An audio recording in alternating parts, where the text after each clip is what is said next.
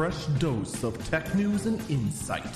This is the Early Burb Briefing. AMD insists there'll be no supply problem with new CPUs. It is Thursday, September 1st, 2022. This is the Early Burb Briefing. I'm Eagle Falcon. Bitcoin is up 0.3%, continuing a three-day streak, and Ethereum is up 0.35%, continuing its three-day streak. I mean, let's be perfectly honest, though, those kind of numbers, it might as well just be zero, but it is technically up. So AMD insists there's going to be no supply constraints, or at least they don't expect any with Ryzen 7000. And part of that is the fact that they're going to be waiting a month before they actually ship these CPUs. Everything that AMD is promising with these new Ryzen 7000 chips does appear to be very promising. Performance per watt, performance in general, clock speeds, everything about it is just... it looks to be a vastly superior product to what Intel is creating, despite the fact that Intel is using Big Little. And that's probably the more interesting thing, the fact that these are going to be more power efficient and not use a Big Little architecture. Big Little, for those who don't know, is one of the reasons, I want to stress that, one of the reasons why ARM CPUs, the ones that are in your cell phone, are so power efficient. That they have smaller efficiency cores that barely sip power, and then also have big performance cores, and they switch between the two as they need them. AMD doesn't have that yet, but they're claiming to be more efficient than the Intel ones. It's an interesting claim. The thing that has me just kind of raising my eyebrow is the fact they expect no supply constraints. You know, I would believe AMD if it weren't for the fact you still cannot buy a PS5, and that uses an AMD SoC. In fact, it uses the same process as current AMD CPUs. So I gotta ask, if you aren't expecting any supply problems, why is one of your other products basically non-existent right now? Which is bizarre because we do see the Xbox Series S, but the Xbox Series X, the PS5, nowhere. And we're in year 2 of that console. You can't find it anywhere, but AMD insists these CPUs, no problem, no supply problems whatsoever. I don't mean be the downer here, but I find this incredibly hard to believe. I just do. I just want to hear some answer to that. Because I'm not going to lie, I'm still really annoyed by it. And I'm not the only one. I'm sure there are just tons of people in a very similar boat to me wondering, when on earth is it going to be available, considering the fact that apparently new stuff will have no supply issues, but the old stuff that's been out for 2 years that we should be seeing massive stock for because it shouldn't be all that difficult to go ahead and mass produce now, nothing. It just doesn't add up. In the end, all we can do, as much as I keep saying it, all we can do is wait and see. As much as I'd much rather just have, this crazy newfangled thing called answers. AMD also does have plans to support the new AM5 socket through 2025 and beyond. This I 100% believe. For those who don't know, one of the big things about the new Ryzen 7000 CPUs is the fact it is not using the old AM4 socket. It is using a brand new socket, and there is zero chance for compatibility between Ryzen 5000 and Ryzen 7000. Zero. Because the new socket has a radically different pin count and is using an LGA style socket instead of the PGA, I think is what it was called before. It's probably something else. LGA means that the socket style is exactly what you see on Intel and on Threadripper. So we'll be seeing that with Ryzen 7000. And that socket's going to be supported, according to AMD, for at least 3 full years. I'll just tell you this right now, it's going to be more. And normally I'm the one to just say, I don't know, I don't think it's going to be like that. As much as they want us to believe it, I don't think it's going to reach there. Dude, AMD is still coming out with CPUs for the socket they're about to phase out. And that sucker's been around for a while.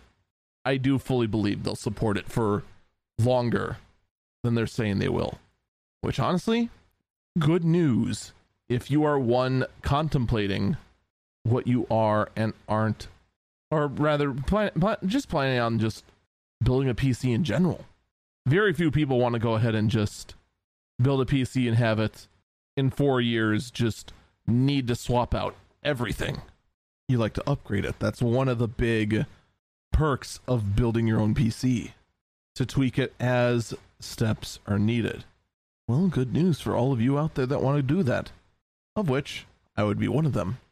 Microsoft is going to be merging the Surface Pro X ARM and the Surface Pro 9 Intel versions under one product line. So you'll just be able to get a, when this launch happens, a Surface Pro either with an ARM processor or with an Intel processor.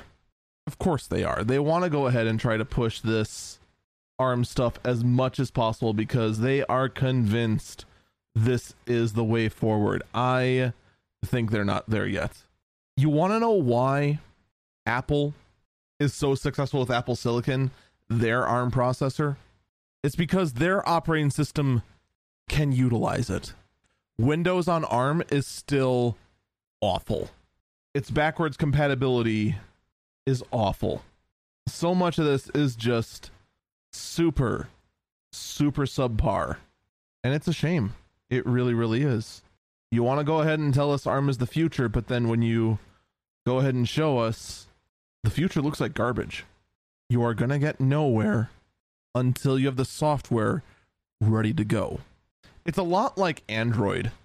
One of the big reasons why iOS feels so much smoother and snappier than Android, it is not because the Apple Silicon under the hood is so much better. It's not. On paper, it's actually inferior, but it performs so much better because iOS is so much better optimized. Android, anyone who uses Android, they know it's not a great experience. It is not a buttery smooth experience. It is something that needs to be optimized more and more and more. And they try, but they just struggle to get there.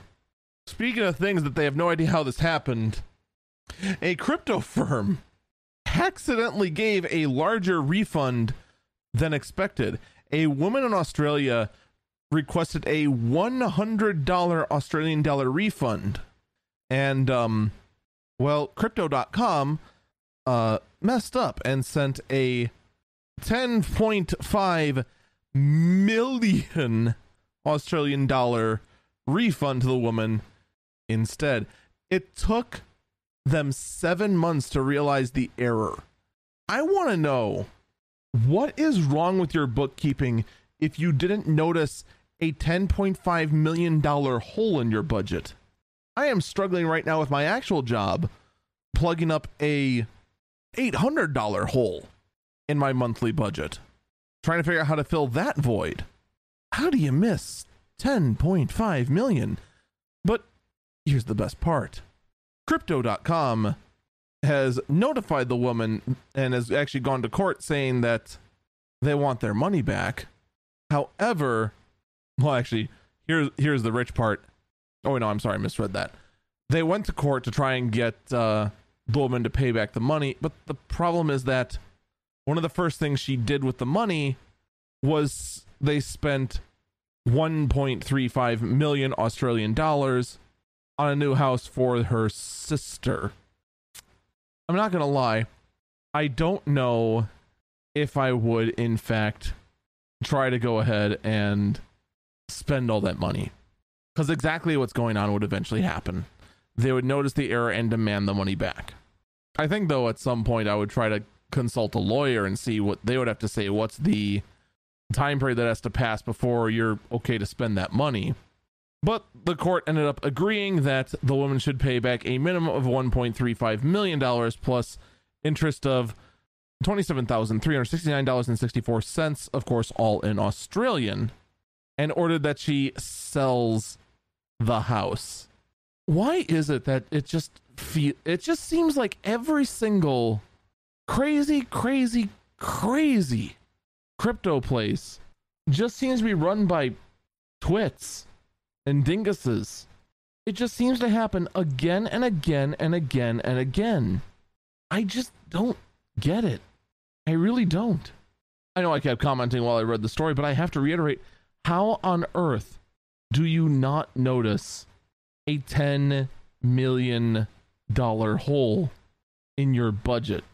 Now, in fairness, you know, maybe in fact, $10.5 million US, maybe there's some super crazy inflation going on in Australia, and maybe that's worth like much less money. So let's quickly throw it into a converter. $10.5 million Australian ends up being $7.16 million US. Uh-huh. All right, well, in fairness, the US dollar is worth more than the Australian dollar, but not might enough to not make you look at this and go, what the heck? Man, I'll tell you what, though. I guarantee you, I'll be stewing on this one, and I'll definitely have much more to say about this on Eagle Eyes on Tech. In the end, all I can do is stare at the story, shake my head, wonder if I would do the same thing. Part of me would have been very cautious about spending that money, because it was a clear error. It was obviously an error, just to try and avoid a situation exactly like this. That's going to do it for me. Stay safe and stay healthy.